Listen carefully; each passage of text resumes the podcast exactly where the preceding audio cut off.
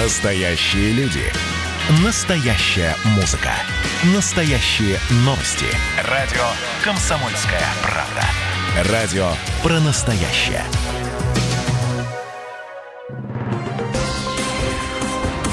Союзное государство. Картина недели.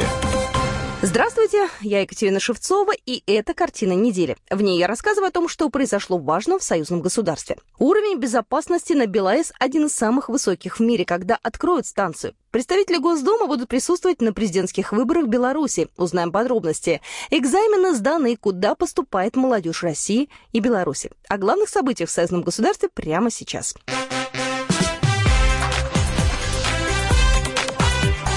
Главное за неделю. Государственная Дума в начале августа направит делегацию в Беларусь для наблюдения за ходом президентских выборов. Об этом на этой неделе сообщил представитель профильного комитета по делам СНГ, евразийской интеграции и связям с отечественниками Леонид Калашников. Да, получено приглашение, мы согласовали со всеми фракциями и по представителю от каждой фракции решили туда направить наблюдателей. Должно быть подписано распоряжение, опросным путем было принято решение Совета Думы, сказал он. По словам Леонида Калашникова, в группу наблюдателей вошли депутаты Артем Туров от «Единой России, Казбек Тайсаев от КПРФ, Павел Шперов ЛДПР и представитель «Справедливой России» Сергей Крючек. В наблюдении за президентскими выборами в Беларуси 9 августа будет участвовать миссия СНГ. Об этом на этой неделе сообщила советник пресс-службы исполкома Содружества Мария Гуцала. Мы получили приглашение от МИД Беларуси, после чего разослали приглашение во все государства, участники СНГ, с просьбой предоставить кандидатуру в состав миссии наблюдателей от СНГ, которая будет участвовать в наблюдении за выборами президента Беларуси. Она сейчас в процессе формирования, сказала она.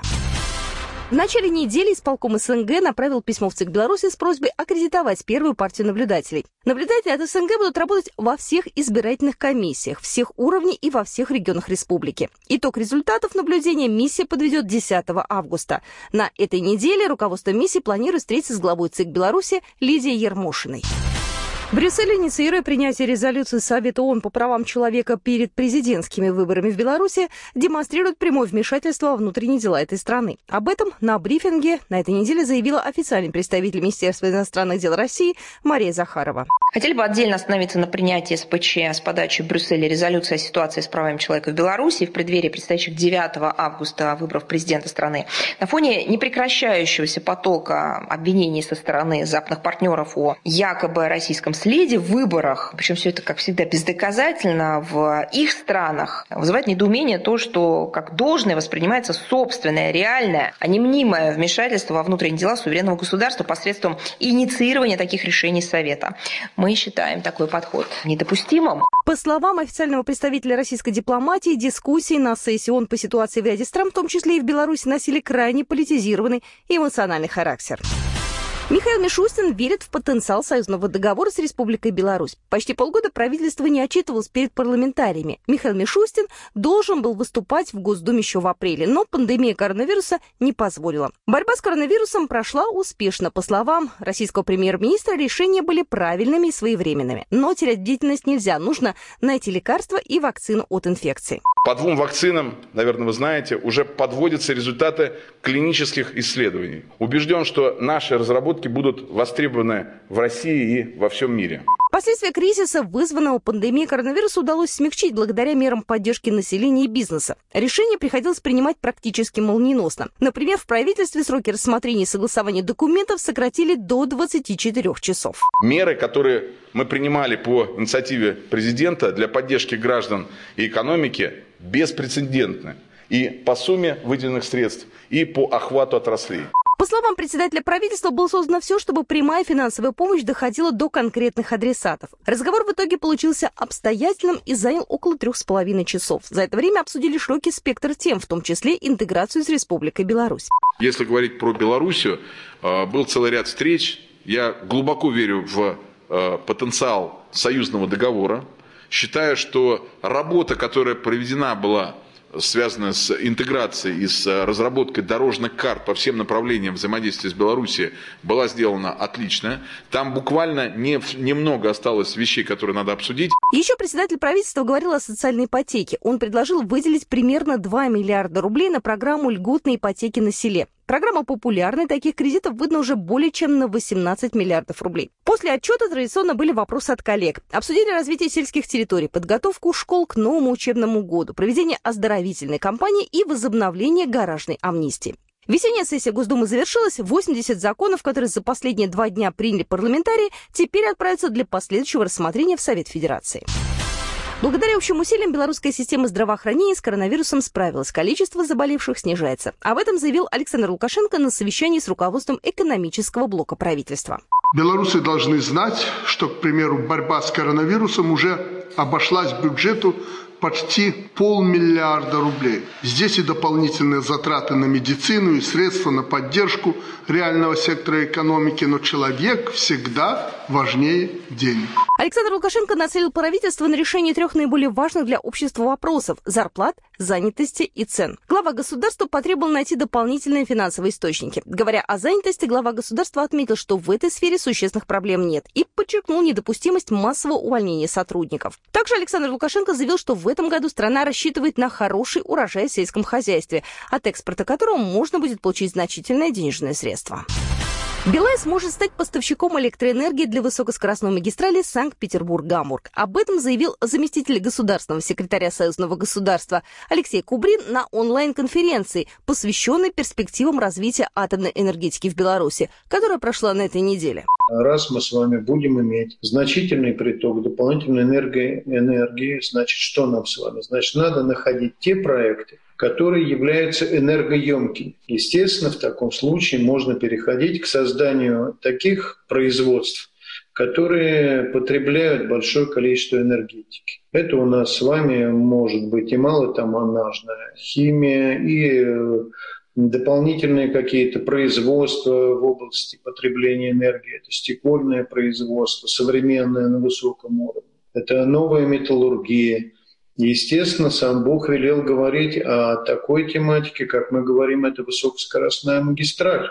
Организаторы встречи – Центр изучения перспектив интеграции и Постоянный комитет Союзного государства. Участники профильное Министерства Беларуси и России, МАГАТЭ, а также эксперты в области ядерной энергетики, экологии, социологии международных отношений. Эксперты детально обсудили создание российско-белорусского проекта БелАЭС, профилактику технологических рисков на станции и подготовили аналитический доклад по мирному атому на постсоветском пространстве. Если в нефтегазовой сфере у нас с Беларусью есть некие разногласия, в атомной энергетике вопросов у нас нет. Об этом рассказал Сергей Рикида, директор Центра изучения перспектив интеграции. На примере БелАЭС мы, в общем-то, видим, что находим мы общий язык именно по этой части, а в отличие от нефтяной и газовой сферы, где у нас конфликтов гораздо больше, и диалог, может быть, не всегда складывается, но вот как раз в атомной сфере она, во-первых, может дополнить непосредственно наш энергодиалог, потому что газовая нефтяная составляющая большая, а вот по атому это некий новый как раз-таки сектор.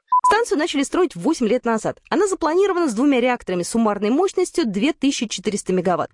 Объект строят по российскому проекту вблизи Островца. Генеральным подрядчиком выступает российская госкорпорация «Росатом». По мнению заместителя государственного секретаря Союзного государства, с вводом атомной станции Россия и Беларусь выйдут на новый уровень энергоэффективности экономики. Также на конференции было объявлено, что белорусская сторона согласовала проект программы Союзного государства по совершенствованию подходов к аварийной готовности. Это означает, что уже к концу этого года Россия и Беларусь получат новый мощный инструмент взаимодействия. Специалисты, которые знают проблему изнутри, смогут сотрудничать еще теснее. Союзную программу можно будет реализовать быстрее. В Минске в Институте генетики и цитологии Национальной академии наук Беларуси открылся модернизированный республиканский центр геномных биотехнологий. Председатель Президиума Национальной академии наук Беларуси Владимир Гусаков сообщил, что создание центра имеет большое значение в области изучения генома человека. Что касается вообще геномных исследований, то это огромная перспектива ну, для всего мира. Весь мир сейчас активно движется в этом направлении, активно изучают и генный механизм, геном человека. Вы знаете, что сейчас уже разработаны методики и редактирования, и секвенирования генов, вот, экспрессии генов. Разработана даже искусственная клетка уже с набором хромосом, необходимым набором хромосом. Наши исследования в Беларуси, они не уступают зарубежным исследованиям. И вот этот центр позволит поднять на новый уровень исследования в области геномных технологий. Модернизация центра позволит вдвое увеличить объем работ, оказывать помощь врачам, специалистам в области охраны окружающей среды, криминалистам, спортсменам и другим. У нас есть союзная программа с криминалистами, которую мы выполняем с российскими коллегами. Все это позволяет перейти на качественно новый уровень развития генетики, геномики и выйти на самые передовые рубежи в мировой науке. Кроме того, центр, строительство которого продолжалось два года, позволит ускорить реализацию союзной программы России и Беларуси ДНК-идентификация-2. Она стартует в 2022 году. В центре с этого понедельника уже оказывают услуги по генетическому тестированию предрасположенности более чем к 20 серьезным заболеваниям, среди которых сердечно-сосудистые заболевания, остеопороз, тромбофилия и другие. Уже выдано почти 17 тысяч генетических паспортов. Представители туристического бизнеса Брестской области поучаствуют в веб-марафоне с российскими коллегами из Республики Коми, Псковской и Новгородской областей. Его организаторами с белорусской стороны выступают Брестское отделение Белорусской торгово-промышленной палаты и Управление спорта и туризма Брестского облсполкома, сообщает агентство Белта. Брест на связь с Сыктывкаром, Пском и Великим Новгородом выйдет 5 и 6 августа. Во время онлайн-диалога специалисты обсудят вопросы восстановления индустрии гостеприимства в регионах Беларуси и России. Коллеги обменяются опытом, презентуют новые проекты. Акцент будет сделан на возможности агротуризма, гастрономического, культурно-познавательного, промышленного и медицинского туризма. Ситуация в сфере туризма остается непростой, констатируют специалисты. В Брестской области в январе-феврале наблюдался рост экспорта туруслуг на 15% по сравнению с аналогичным периодом 2019 года и других показателей. За два месяца регион принял более 15 тысяч безвизовых гостей. С марта по июнь поток зарубежных туристов отсутствовал. С начала июля он начал возобновляться. Вот такие события происходили в жизни союзного государства на этой неделе. С вами была Екатерина Шевцова. Программа произведена по заказу телерадиовещательной организации Союзного государства. Картина недели. Георгий Бофт. Политолог, журналист, магистр Колумбийского университета, обладатель премии «Золотое перо России» и ведущий радио «Комсомольская правда». Авторскую программу Георгия Георгиевича «Бофт знает». Слушайте каждый четверг в 17.00 по московскому времени. А что такое деньги по сравнению с большой геополитикой? Мы денег тут не считаем.